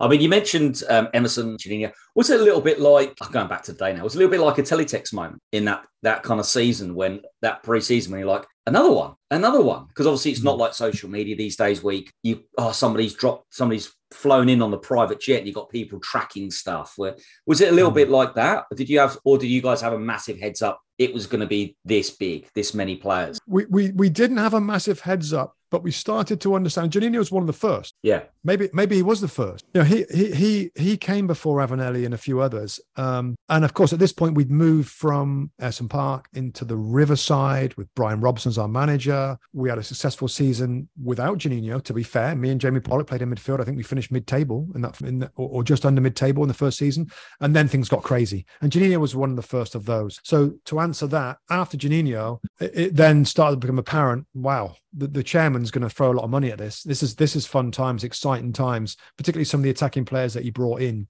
You know, you could argue some have, oh, was the team balanced enough? You had all these star attacking players. Were we balanced enough? Which is some merit to that. Were we defensively balanced enough? Were we too tilted and, and tilted towards attack? Possibly, but um, no, it was an exciting time, and, and for me, you know, I had to adapt my game. I had to adjust my game a little bit because this is before this is before Incy. You've got Emerson, you've got Juninho, a couple of others that might get a mention. Say Craig Hignett that doesn't get a mention, but it's a really good, good player. I was thinking, well, I used to get forward and score goals for Middlesbrough at the early days. Um, these are better than me at doing that, so I need to I need to adapt here a little bit. So I ain't going to stay part of it. So I use my energy that way, an engine to to be the guy to to run around and get the ball, to win and to win tackles and to you know to, to be that side of it, to feed it to Juninho, to give it these star players to to make things happen, and that's an important part of my evolution, I suppose, as a midfield player, and why I was able to stay with this team and this club that were trying to do great things is I had to adjust, I had to adjust my game, and uh, I, I I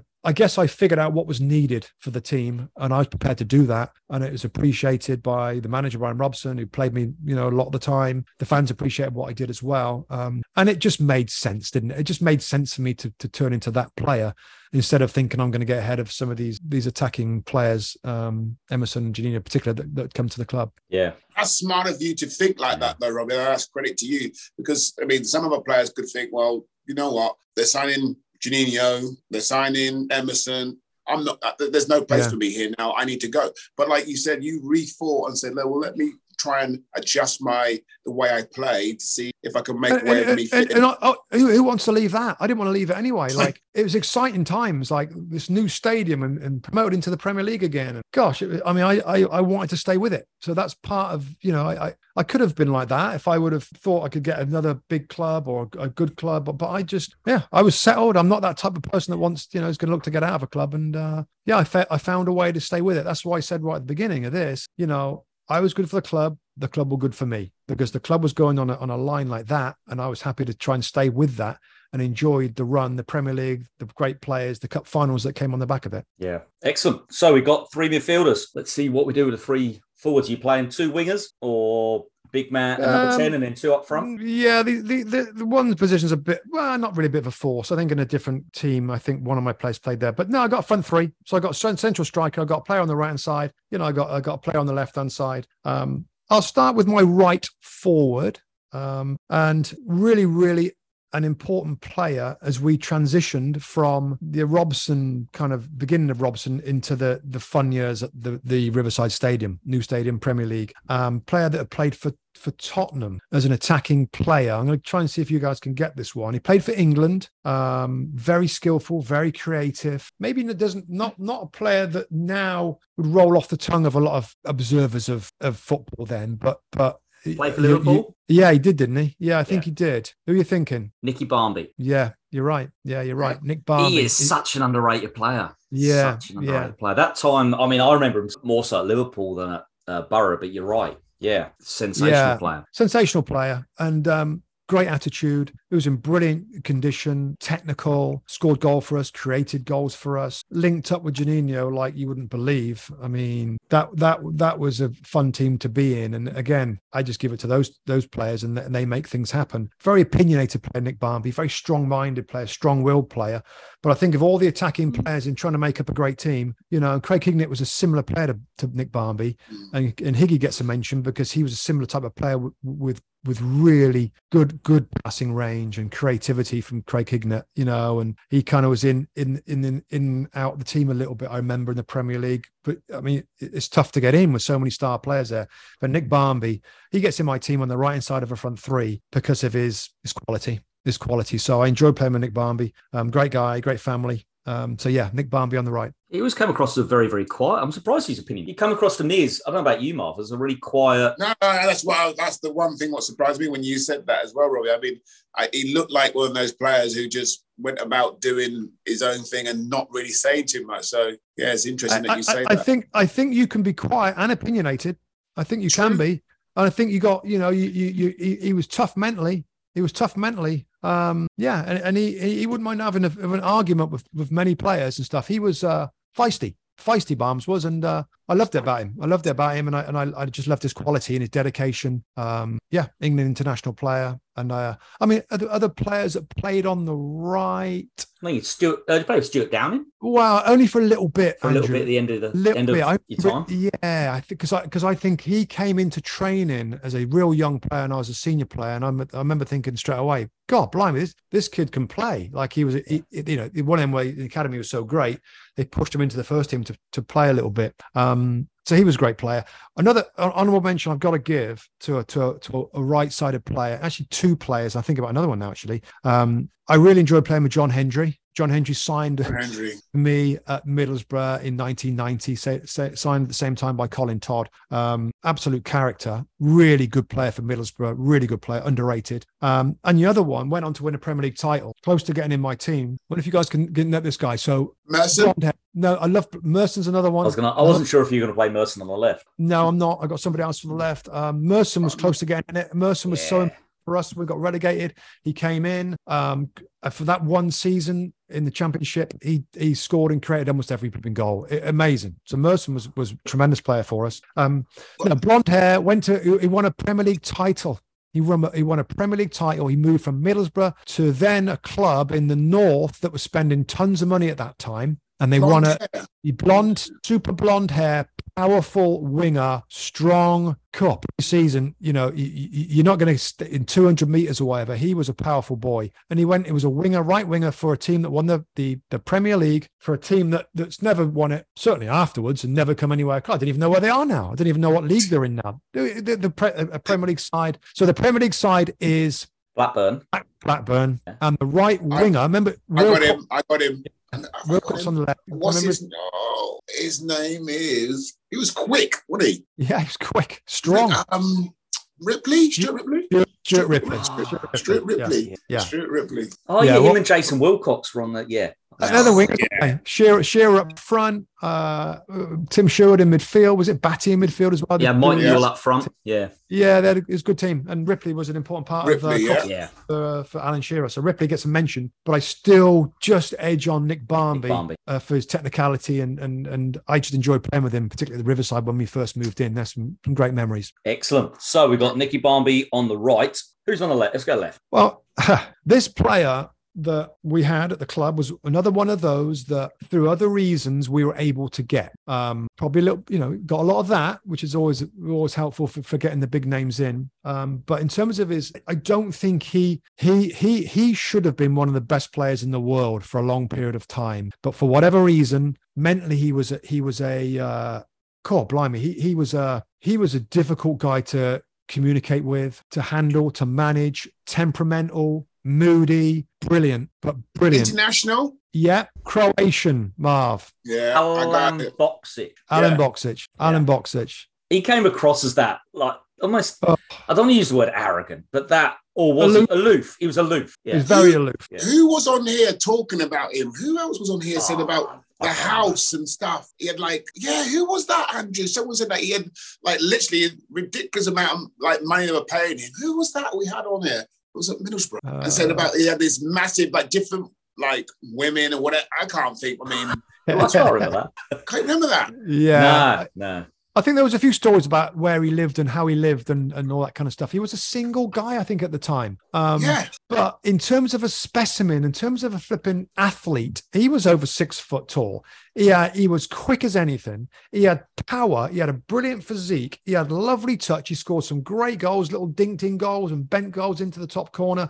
And we're training with this guy. And I'm like, you know, like like you, you sort of imagine like a, a thoroughbred racehorse to be. He yeah. was a he was flip. I'm like, what is he doing? here with us? What is he doing here with us, uh, Alen Boksic? Because he was that rounded as a player. Right. But I guess. Sorry, did he smoke as well? Did he smoke? May have done. Yeah, make, was it Lazio? Was it Lazio? He made Lazio. Yeah, yeah, he did make his name a Lazio. He's brilliant yeah. for Lazio. Yeah. He, he, should have been. It was Juventus, wasn't he? Was he Juve? I don't know. Um, but he should have been. I remember thinking you shouldn't be at Middlesbrough, and we loved having you because of his talent and all the tools that he had. God, what what an incredible forward that we saw flashes of that, but again, just too much going on, and that maybe is a reason why he wasn't at, at flipping Real Madrid or Barcelona winning yeah. titles because he didn't have the mentality, the mental strength, maybe to do that consistently. But in terms of a, of a footballer, and I keep going back to my initial statement, and you got to remember where I'm coming from here in Middles and saying like at the peak of their powers. So at the best of these this team, I'm saying they could win a Premier League title because we didn't see it from many of these players. I've already I've already gone over that and said yeah. that a few times. But again, he he really does fit into that category of if we saw him at his best, and maybe not even at Middlesbrough, but at other clubs, he he was a phenomenal footballer that um, I always mention. You know, when I say talk about the players I played with and all these players that came in, God, the Mersons and, and and every. I mean, there's so many. Um, Boksic gets it gets a mention as being one of the best because of what he looked like in training and some of the games. Uh, phenomenal, brilliant, brilliant player, a, a natural born footballer. When you looked at his physique and his pace and his touch, just very, very, very good. No, excellent. You mentioned uh, I'm intrigued. You mentioned it a lot, like I said, lots and lots about Middlesbrough, about getting players maybe not quite right, that kind right. of perspective. Um, yeah, the yeah. amazing players, but mostly not quite right in their head or whatever it is. I'm interested to see, and you've openly said you are not a Middlesbrough fan. So this is going to be a totally open um, and fair comment. Do you think that could be something that holds Newcastle back with all the money they have? Is the location taking them up to Newcastle? Um, or is it a lot of case? Because money talk, but not always. For the top, top, top players, they can get that money in most places. It's also about the other stuff. Mm-hmm. It's a really good question, Andrew. Really good question. I think I think our cases are a little different, but I, but I know what you mean if if you're a if you're a top top Champions League player and you got a chance of going to Chelsea or Arsenal in London or living up in the northeast, that's that's a bit of a challenge, I think. Um, and you're also right in saying that money talks, and a lot of these players that we had in is because we prepared to pay them a ton of money. Um, and and you know Middlesbrough, and I I love the club. You say I'm not a fan. I, I am not a fan, a traditional yeah. fan of Middlesbrough, yeah. but I I care about them and and the, and the club knows that, and the fans know that. I care about them for being there so long, and I'm I'm like that. The Michael Carrick can continue the good work and get them back on our air in the US. Let's get them back on, you know, Premier League mornings or whatever to, to get them back in the Premier League. Um, but yeah, I, th- I, think it's valid. I think it is valid. I mean, Eddie Howe right now with what he's doing, it almost like he doesn't need those superstar players because he's developing players and they're smart on their recruitment, and it's going to be a gradual thing. Um, so I guess it, what, yeah, I guess in some ways it could be similar. We'll see how it, it plays out at Newcastle United. Um, but but I guess yeah, if if they're looking for the top top stars, it might be a consideration just in geographic wise, which is crazy isn't it. I mean, it's crazy in it because I mean, all these players have got private jets, and they, I mean, they, they can. I mean, if they're from Europe, it's not far, is it? We live in the US, and like you know, we think nothing of getting on a five-hour flight or wherever. Um, so I wouldn't think.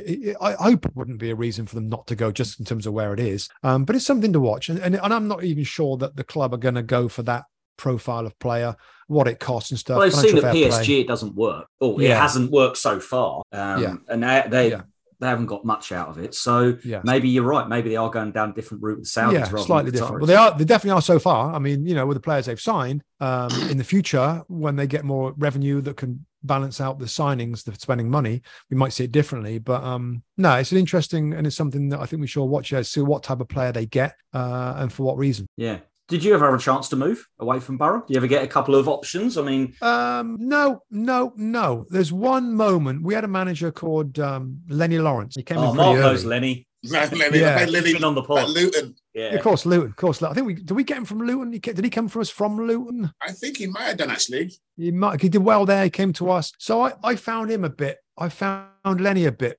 He's a. He was a. He was a brilliant talker, Marv, wasn't he? He could go into a room when we're struggling right? he rolls up them old sleeves and he'll say, right. And, and, he, and he had a, a wonderful way with words in a in a supporters club meeting where we've lost six on a spin, and he'll get a standing ovation at the end of it. He was a brilliant, brilliant, brilliant talker. Uh, was Lennie Lawrence, but I I don't know whether he he bought a couple of midfield players when I was there. He he pushed me out of the team a little bit, and I didn't know whether I had a I had a future I, I didn't know whether he, I was going to leave because of Lennie Lawrence at the end of the season when my contract was running down. And that's when they fired him, the club, and they brought in Brian Robson. Brian Robson knew me and he sat me down from day one and said, I, I want you here. I want you part of my midfield. Give me that vote of confidence. I signed a new contract and the rest is history. But that was the only moment where I thought I might have to leave here. I might have to leave. Like, I think I'd done, was it third year of my contract? I think it was, I had signed a three year contract from Oxford.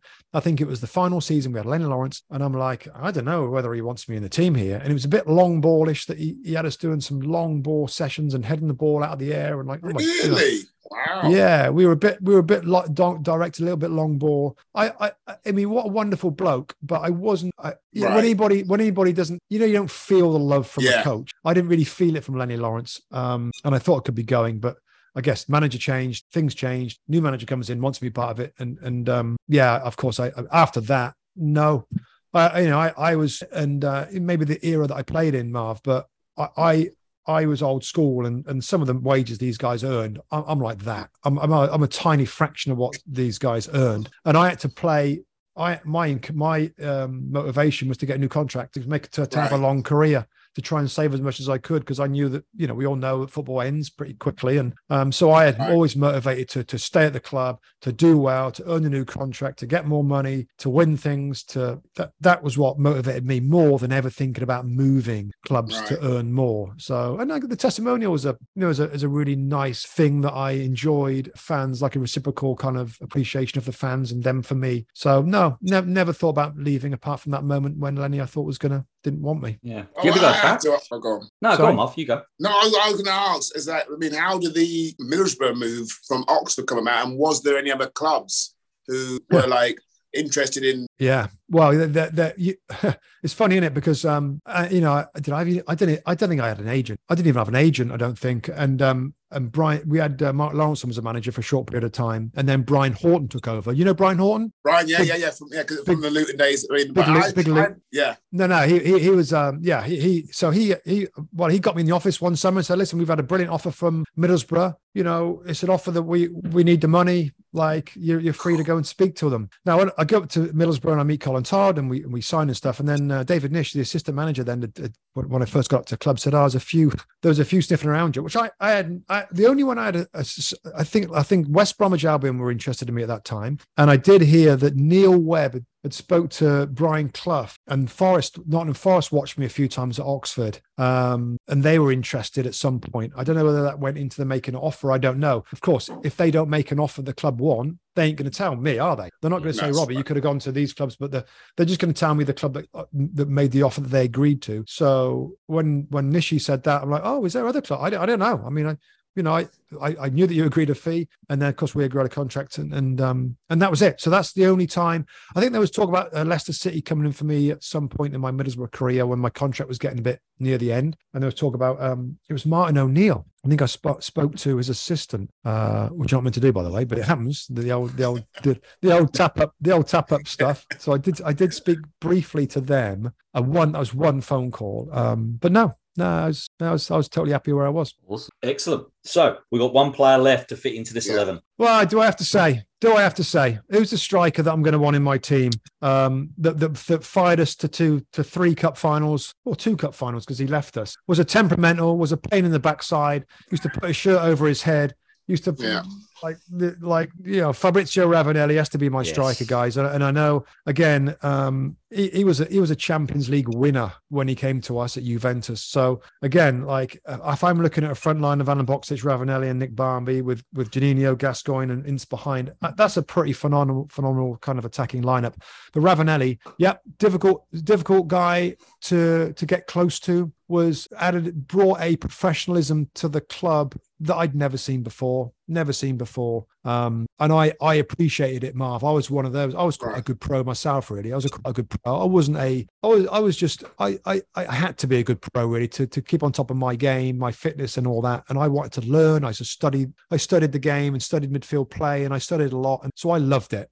Others others didn't so much and didn't like his abrasiveness and his comment and he'd go off and play for the Italian national team and of course do interviews with it, uh, the media in Italy and it sometimes reflected badly on the team or our, on our defense you know we're great going forward at Middlesbrough but but we we haven't got the right defenders to handle it that's not that's not cool I mean that no. the defenders the defenders hear that it's just not it's just not good look and, and and there was always a little bit of in the squad was a little it was it was a I mean again I don't care what he says about me because I just want to win. I want to play well. And if you're good, I'm okay with. I, am I was different. I could handle that kind of stuff. But a few others were a bit upset with it. But I, would rather focus on what it was like as a trainer. Uh, he had his chef, we had his personal chef come and, and, cook for the team because it was that good and because he was so pissed off with the soft pasta we, we kept serving up. He, he, wanted to get, you know, he used to throw the pasta away if it's too soft or this is that or there's too much sauce on it.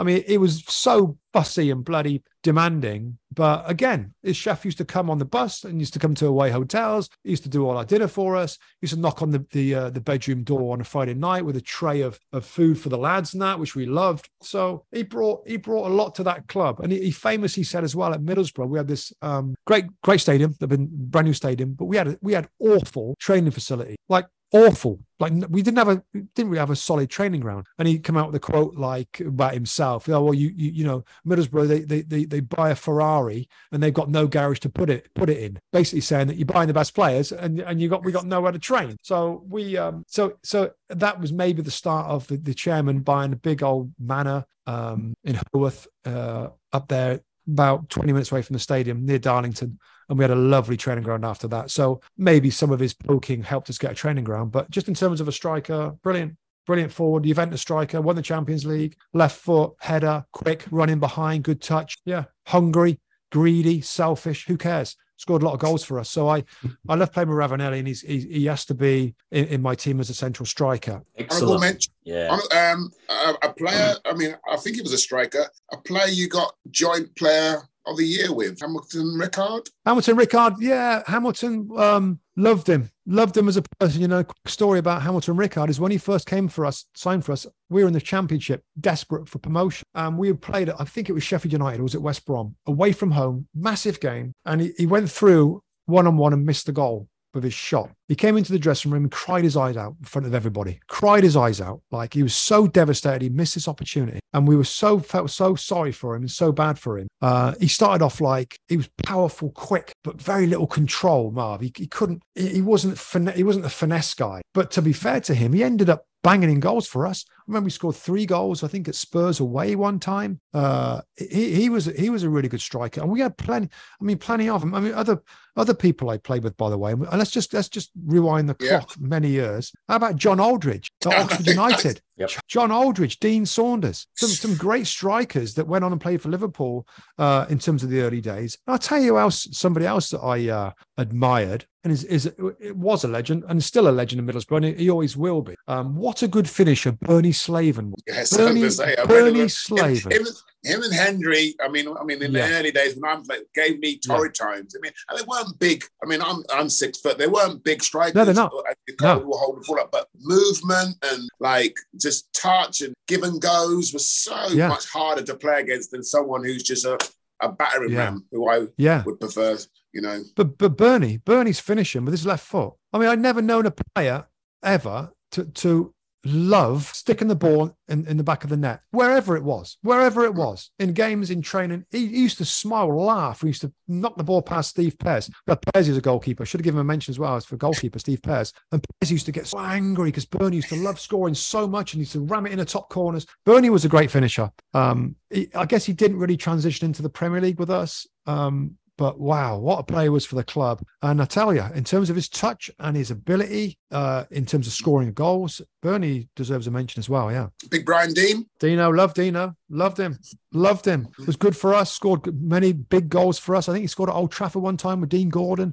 We went there and way, we won away from home at Old Trafford a couple of times, and Big Dino scored in one of them. Uh, yeah, better, better than maybe some give credit for because he's so tall.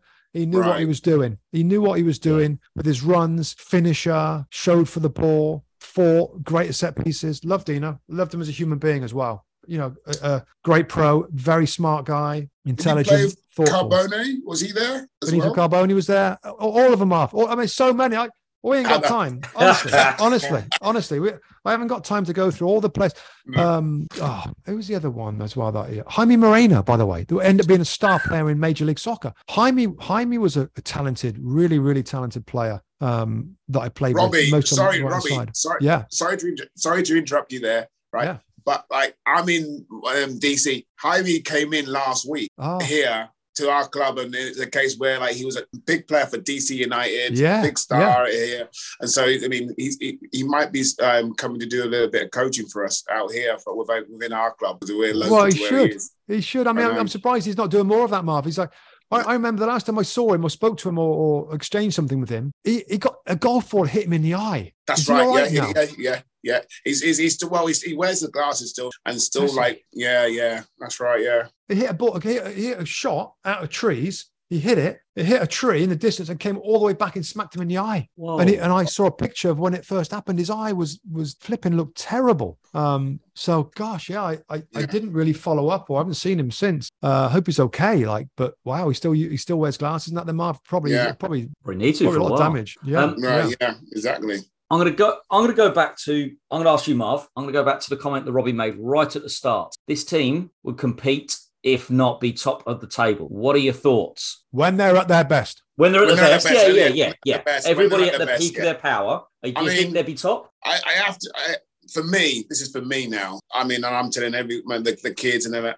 For me, the, the games are, are won and lost in midfield, and his midfield, you know, in um, Juninho, I mean, they dominate most midfields in the Premiership, in my opinion. If that's how that's how I perceive the game, yeah. won and lost. It's the midfield. The midfielders for me. I know strikers get paid a lot of mm. money for putting in the back of the net, but they need to get fed by someone, and that's your mm. midfield. Mm. And so for yeah. me, I agree that that team, especially with that midfield, would probably overrun most, if not every midfield yeah. in the Premier League, in my opinion. At the height, you're like you're right. At yeah. the height of the yeah, yeah, yeah. yeah. Excellent. Yeah. So over to you, Marvin. Okay, Robbie. So which manager then would, would is it going to lead this this um, eleven? What you've selected, which again, yes. Um, so well, again, it's it's a story in itself, really. Um, and if I'm being honest with you, and I've said this before, I don't think over my 18 year career that I had a lot of great managers. I, I don't I don't think that the coaching in that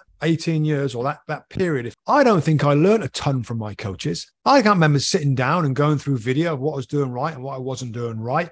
I had to learn most of it on, on my own, by the way, by watching training or in games. Like why why why have I getting closed down when when he's got the ball, he's got time and space. Well, I, I got to drop off the and play from behind. I, I didn't get I don't I mean I, I didn't get a ton of great coaching so I can't sit here and say I had a ton of great managers. I think they were all right. Even people like right. uh, McClaren at the back. You yeah, Steve, Steve, McClaren was. Yeah, I worked with him. He was kind of uh, still around now. Yeah. So what he was great at, and we, me and him go back way back. Played with him as well. United. Yeah, Oxford yeah. United. Yes, Oxford, we, go, we, Oxford, go we go. Yeah, we go way back. Um, what Steve McClaren was great at was his his sessions, his co- his training his training. So his his the, the, the, intensity, the organization of his sessions. He had Steve Round with him. Steve Round now is an assistant at Arsenal. Is is with Mikel Arteta. You see, I see him on the sideline all the time. Between Roundy and Steve McClaren, the sessions at that time in Middlesbrough were brilliant. The possession and the different drills and the different. But I still didn't get a real great sense of 11 v 11 smarts that I did with somebody I'm going to give to you in a second. Um, I I was a sort of player that I loved a manager that had a plan I, you tell me what to do. I want to know what he's got to do. I want to be on the same page as him.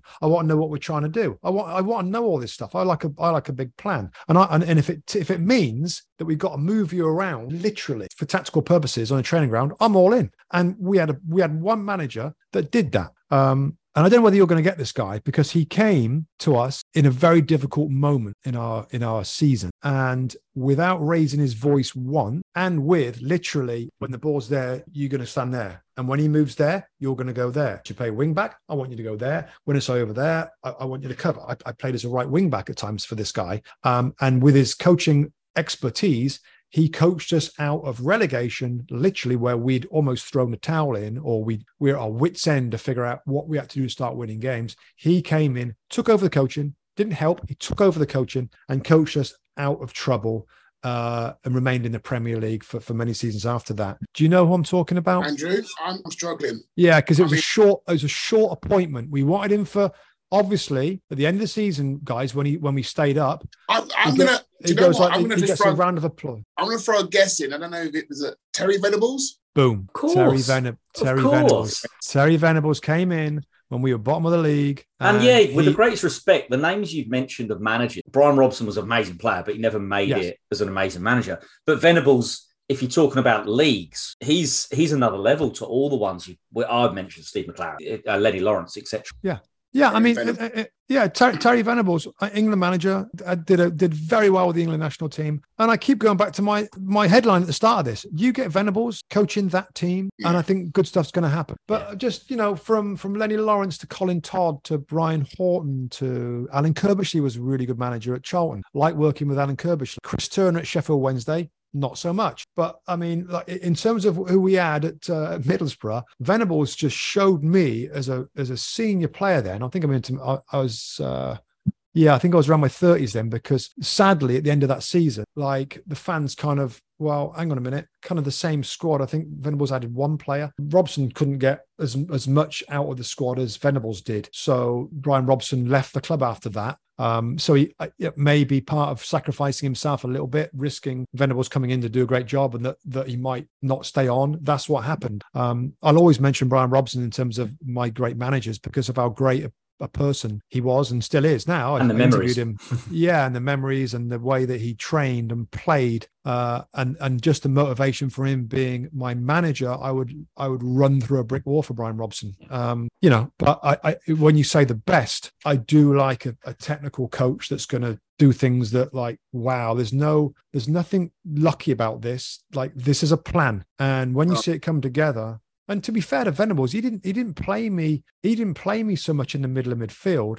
He had, I think we had Paul Okon, Australian captain. We had Paul Ince and we had Christian Karembeu. There's another one, former Real Madrid player, yeah. Christian Karembeu. Uh, uh, so that was a midfield that he liked that blend. He didn't want to have two. He didn't want to have me in there alongside Incy. He wanted a passer in or icon uh, in, in Paul Okon.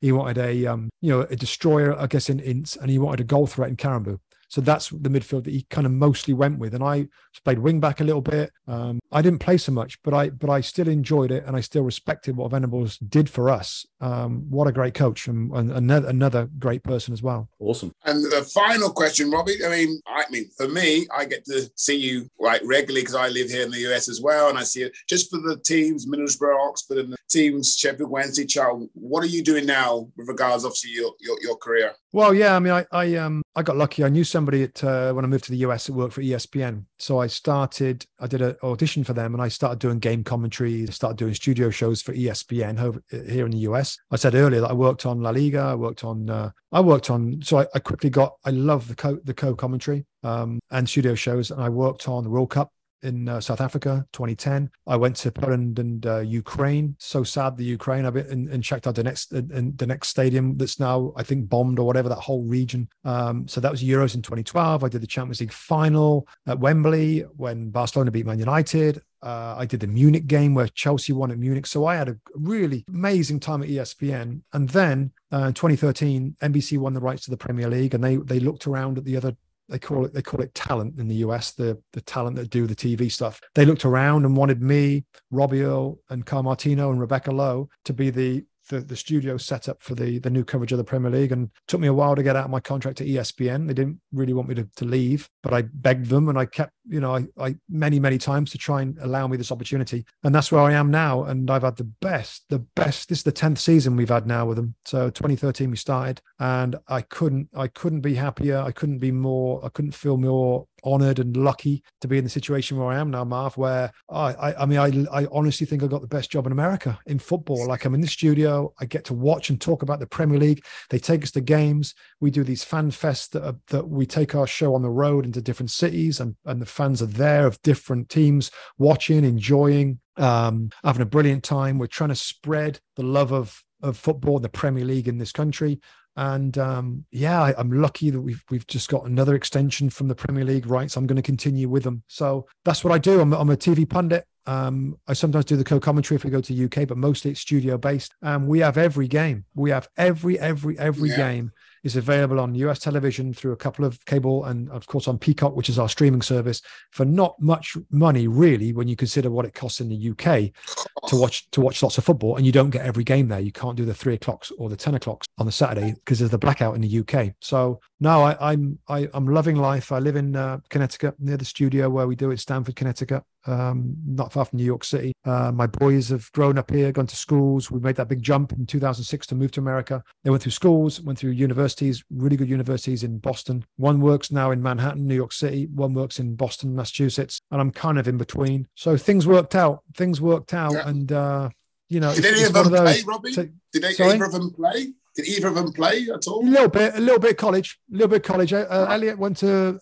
Elliot went to Northeastern University in Boston, played for the first year, um, and Lewis went to Boston College. Same thing, played for the first year, and then they they didn't play so many minutes and they like it's a big commitment to play college soccer as they call it. Um yeah. so they drifted off the team and and, and focused on their studies and they got their degrees and um yeah they got good jobs and, and god bless america. Like it's it's worked out pretty well. It's a big move and there's big you know you, you there's consequences to it. You know you you you you're away from your family and which is the hardest thing of all. Um but you know in terms of making a making a tough call to come to america with nothing i had nothing when i, I had no job coming here i had no i had I I was a volunteer of a youth team coach for I think my first salary I earned here for coaching two teams was four thousand dollars for the whole season for two teams being an assistant. Um, so I you know I started ground level here and right and then I coached at BC actually did coach at Boston College helped the coach there which I loved Love coaching at Boston College we won 2007 we won the ACC tournament the conference so I love that but then I had to make a decision about coaching or TV. And I don't know, the, the situation at the time, just I wasn't quite sure where TV was going to go. More potential with college coaching. You got to have a you got to have a bachelor's degree, which I don't right. have. So I, I decided to get on TV, and I have no regrets. All I would say is that I do miss coaching and I do miss organizing and you know trying to do my. Robbie, well, listen, if you're ever out here with your fan fest, you can oh, come, yeah.